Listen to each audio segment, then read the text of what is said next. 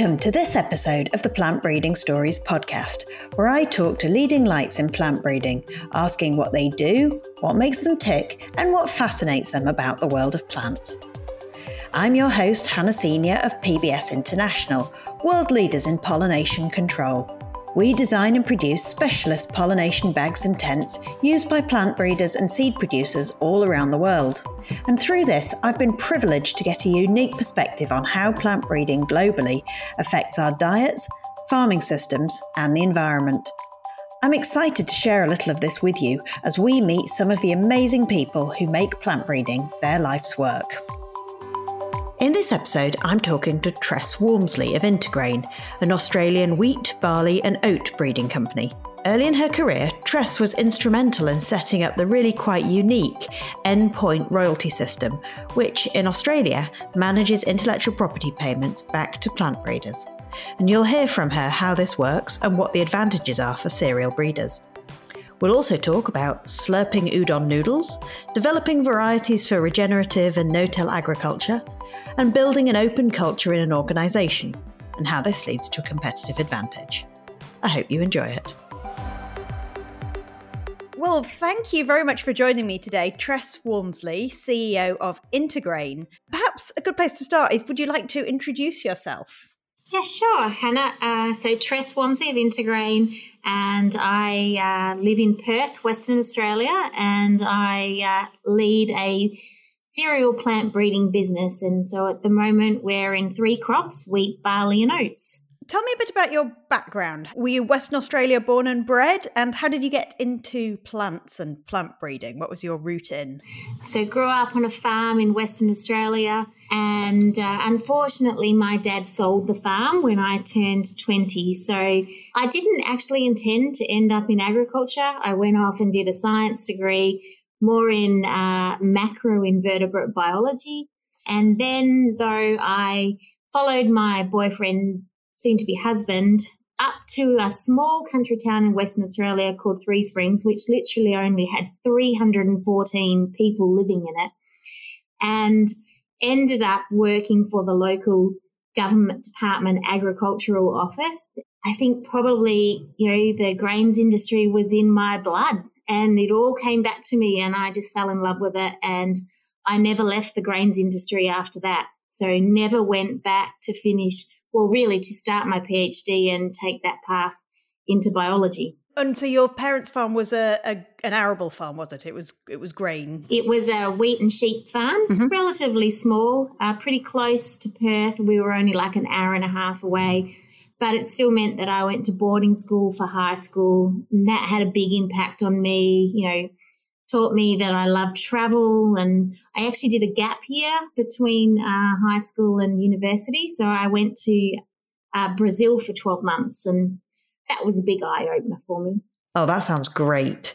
And then that first role after university was in agronomy, right? Tell me how you got from that into the world of plant breeding. So, yeah, my first role was, we used to call it a development officer, but really it was an agronomist. So I would go and help farmers grow better crops. And in that process, I managed a national program called Top Crop. And then one day I had a boss who kind of came to me and he said, "Tress, you look a little bit bored. We've got this other little project that involves intellectual property and working with all the maltsters and the brewers who have been contributing to the plant breeding program. And now we've got a variety to release and everyone thinks they should own a bit of it. So I need someone to come and sort out all the background IP." He told me it would be a job that would probably only take about 2 weeks. Well, it took much longer than that. Once we got into it, it was quite an in-depth little project. But I really just enjoyed the whole legal framework and understanding about Plant Breeders' Rights Act and everything, that eventually I just said, no, I want to go down this path. So I moved into the commercialisation and intellectual property department and ended up managing the grains section for that. And then my very last job in that, while working for the government department, was actually to set up the company structure for Intergrain. So we were basically privatising or spinning off the wheat breeding program out of the West Australian government. We decided that it had a commercial platform and could basically exit and transition to a private breeding company. And so I set that job up and then resigned and then started as the first employee with Intergrain. The role was setting up the intellectual property piece. Was that for the federal government or was that for Western Australia? That was for the state government, Western Australia. I understand that as part of that, you set up the endpoint royalty system. Is that correct? Yes. Tell me a little bit about that and what it is and how it works. So in Australia, we established what we call or refer to as the endpoint royalty system in really the early 1990s. I suppose we recognised that we wanted to have a better value capture system using the plant breeders' rights, and everywhere else in the world had really done that system using seed royalties. But in Australia, seed was often traded by individual farmers. It didn't go through a small number of seed traders or certified growers. So we set about saying, okay, what would be the most efficient system that we could build in Australia? And so when we looked at our system, we recognised that because primarily a lot of the wheat back then was exported, that there was like this small funnel point, which was at the traders. So back then there might have been 10,000 wheat growers. But at that point, there was only one wheat trader. It was the AWB. And so we essentially went to the AWB and had a conversation with them that said, look, if we could set up an endpoint royalty system where you capture and pay the royalty back to the grower, it's the most efficient system that we could run in Australia. And it's really grown from that. Now we have over 100 grain traders participating in the system. It's an area where, as plant breeders, we have actually decided to collectively act in a pre-competitive manner. So we've basically all said, for our future growth and survival, we need an efficient value capture system. Rather than us all individually do it, we've actually come together. We operate as a national collection system. We manage it together. And it's become a really powerful system that we have in Australia. That's a really unusual system. But is it complex? How does it work? It's a pretty simple system. It's not, a lot of people go, oh, can you explain this system thing? And I'm like, okay, it's not rocket science. It's actually when the grower buys the seed, he takes a variety license. That variety license uses a combination of the Plants Breeders' Rights Act and contract law that basically says to the grower, when you sell grain of that variety, you authorise an endpoint royalty to be deducted at the first point of sale. So it's just a very easy but relatively unique system that we've got operating in Australia. How is it different to a levy system? So a levy generally is established through a piece of legislation which says, you have to do this. It's like a tax, essentially. Whereas the plant breeders' rights, the endpoint royalty uses the power of the Plant Breeders' Rights Act, and we combine that, as I said, with contract law so that the breeder controls the system. Each breeder sets their own endpoint royalty rate for their variety. So there's a lot more control to the individual plant breeders. This is unique to Australia, is that right? Why do you think nobody else has adopted it? We did have that advantage of when we originally set it up, that we had the power of being able to have wheat all be collected by the AWB. And so we didn't have to go and initially get 100 different grain traders to agree to the process. You know, we tackled the big one, AWB, and then we tackled, as it got deregulated, there were 4 or 5 other big ones, so we tackled them. So we were able to incrementally build this system. But I think the other unique thing is that Australia's always had this philosophy of where growers farmer-to-farmer trade seed. We recognised the value of that, and we worked collectively with the growers to demonstrate with them why this was a really important system for them. Okay. And I guess the other question is, because you said a levy is more of a tax, so that's compulsory, whereas this doesn't sound like it's compulsory in quite the same way. So does that not lead to people trying to work their way around it, or claim that they grew a variety which had a lower charge associated with it than the one they actually grew? You know, there must be a bit of game playing goes on. There's always game playing, and even, you know, people like to dodge tax. So, you know, it happens in every system. You know, we all like to sometimes be creative, shall we say.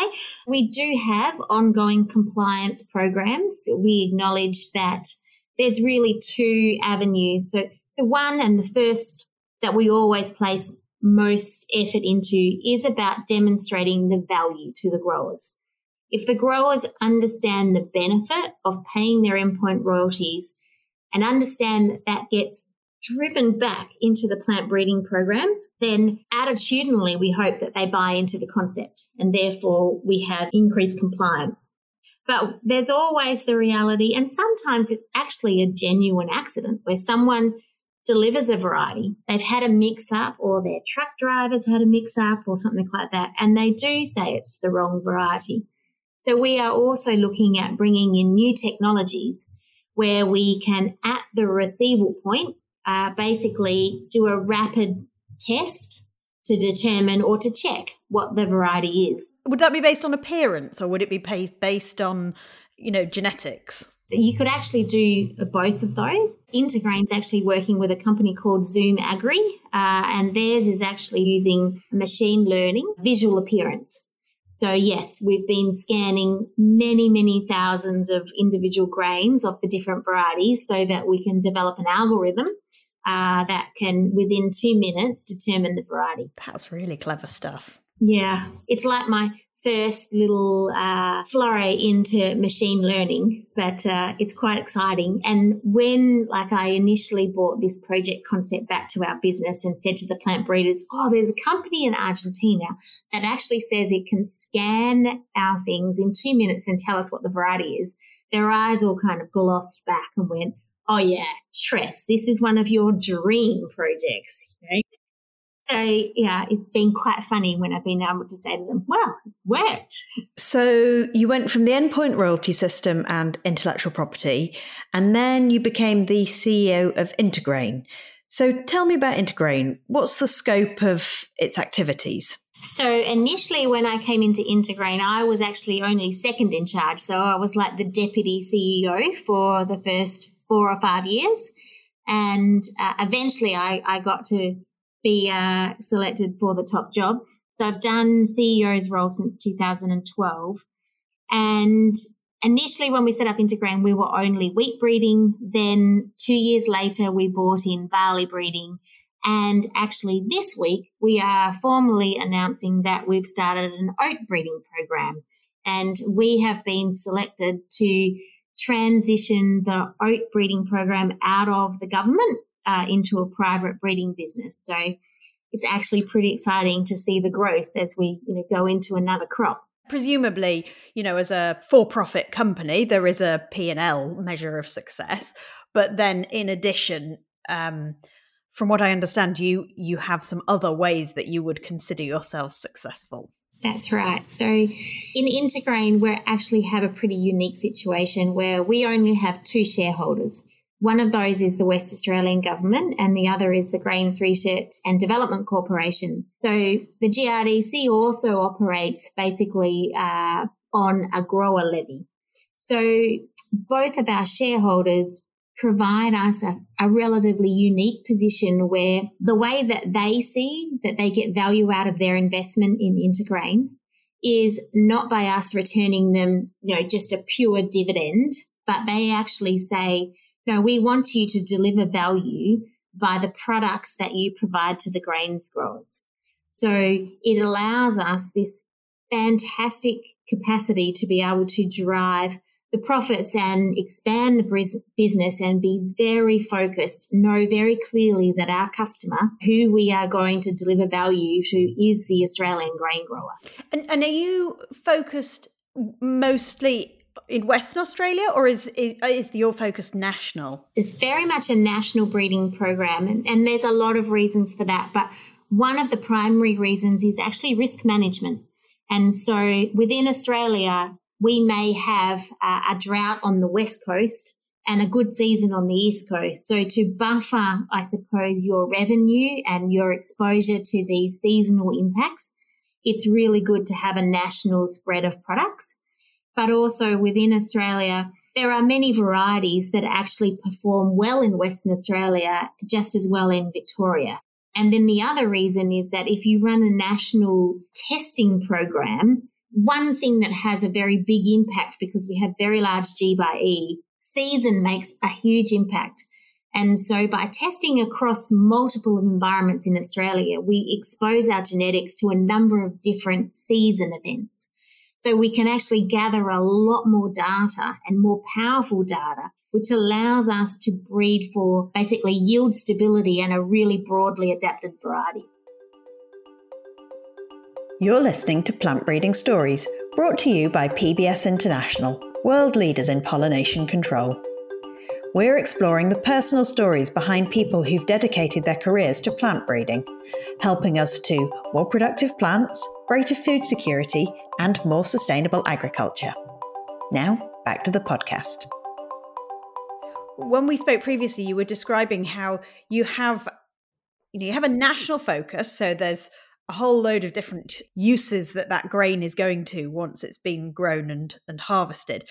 But within that, there are some specific niches that you mentioned previously. And one of them we talked about was udon noodles. Tell me a little bit more about that, because that was a really good example. Yeah, so our udon noodle story is one probably that we're somewhat famous for. So Intergrain is really one of the leading global suppliers of the Japanese and Korean udon noodle products. Apart from Western Australia, the udon noodle grain is only grown in Japan. And it really has come about through this beautiful story of working really closely with your end user. And so it was back in the 80s when we had a cereal chemist who recognised that the Japanese in particular were coming down to Western Australia and sourcing one particular variety. And so he did a fact-finding trip to the market and learnt on that there were some unique chemical properties in a particular variety that made a good udon noodle. And so he brought that information back and then worked with the plant breeders. And over the last 30 years, we've really refined the genetic gene pool to make a very specific breeding program that strongly services those unique characteristics. So what does make a perfect udon noodle? To make a perfect udon noodle, we say that basically you have to have, it's called mochi mochi. And essentially you have to have the perfect colour. So it has to be this lovely creamy colour. Can't be too yellow and it can't be too white. It's also got to have brightness. So you don't want an udon noodle that sits in your bowl and goes dull. It's got to maintain this beautiful glossy brightness of cream. And then there's the texture taste. So when you slurp it in over your lips, and it's impolite if you don't slurp an udon noodle. So it's like you practice your slurping. It must feel smooth as it passes through your lips. And then the final test is you take a piece of the udon noodle, you put it between your back teeth molars and you press down on it really quite slowly, but not enough to cut it. And then you release the pressure and it should bounce back to its original shape. And that makes perfect udon noodle. Now, that actually has a lot of chemical and physical properties all wrapped up in it, some which we still don't understand. But like a lot of people say, oh, really, can you really pick a difference between varieties? And the Japanese take this so seriously that they send down sensory experts every year to come and work with us and test individual lines to tell us which ones, make the perfect udon noodle. It's incredibly precise, isn't it, the requirements? Was the variety that's being grown in Australia based on a Japanese variety or a Korean variety? No, it wasn't. So it actually comes from Australian genetics. It was a variety called Gamenia. And yeah, but over time we've improved it. Now we have one particular variety, which we aptly called Supreme, which is very much recognized as, you know, making the best udon noodle. Supreme udon noodles. Yeah. There was another example which I'd be keen to touch on. Australia is one of the leading countries in terms of adoption of regenerative and no-till agriculture. It's certainly a much more widespread thing in Australia than it is, for example, in the UK, albeit I think there is growing interest everywhere. But it must require different varieties for growing in that system. So would you just tell me a little bit about the varieties that you bred for the no-till system and how that fits into Australian agriculture more widely? I think the way we've gone about breeding for no-till varieties is we haven't set out to breed the perfect no-till variety, but very much when a plant breeder conducts his field trialling, we want to mimic the farmer practice. And so because no-till has been, particularly in Western Australia, a farming system tool that we've used for 30 plus years now, our breeding selection process has shifted towards selecting varieties that suit a no-till variety. And so by that, I think some of the characteristics that we've probably inadvertently selected for are things like, you know, often in a no-till system, our growers are dry planting. And so we need a variety that we don't know when it's going to germinate. So it could germinate on basically the end of April, or if we don't have rain, it may not germinate until early June. So we've been trying to, I suppose, find varieties that have that yield stability, that have early vigor, long coleoptiles. They're good at getting up and out of the ground and utilizing that first burst of moisture.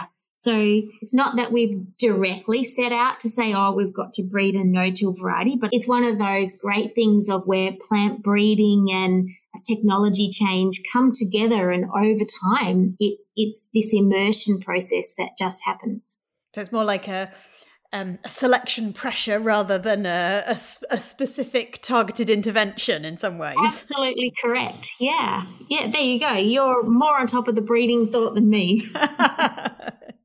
Tell me a bit about the culture of Intergrain, because I think that is also quite distinctive from the way you've described it to me. So one of the unique values that we've worked really hard, I suppose, to build and engender in our business is an open, collaborative approach. You know, it kind of has come about in many ways. One, because I think I as the leader am naturally like that. I'm hopeless at keeping a secret. So, you know, I can't keep secrets or store information. And I really despise those people who use information as power. To me, like that's the wrong philosophical approach.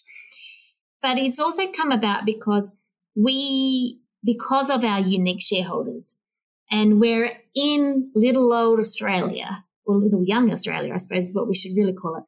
But we're somewhat removed from some of those big global, international businesses.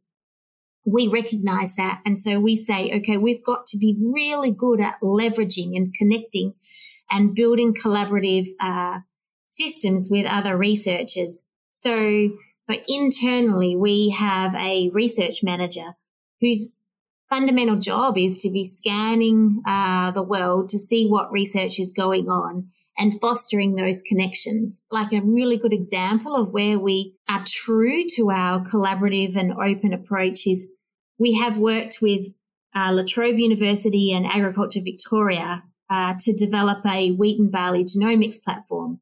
And this platform, it was an expensive system to set up for genotyping. We think that it's actually a pretty good tool and has some great advances on some of the other platforms that are out there. We recognised that many researchers, particularly in universities or small breeding programs or, you know, little government department run programs, they would never have the opportunity to build one of these platforms. So we're making our platform via Illumina to be available to the global research world And in return, what we get out of that is an opportunity to engage and, you know, work with some of these researchers. And they publish a paper on their work, then that is easily translatable back into our system. So there's a win-win, but it's a different approach to where I think many, particularly big global corporations, hide away their IP and keep it as, you know, their own internal competitive advantage.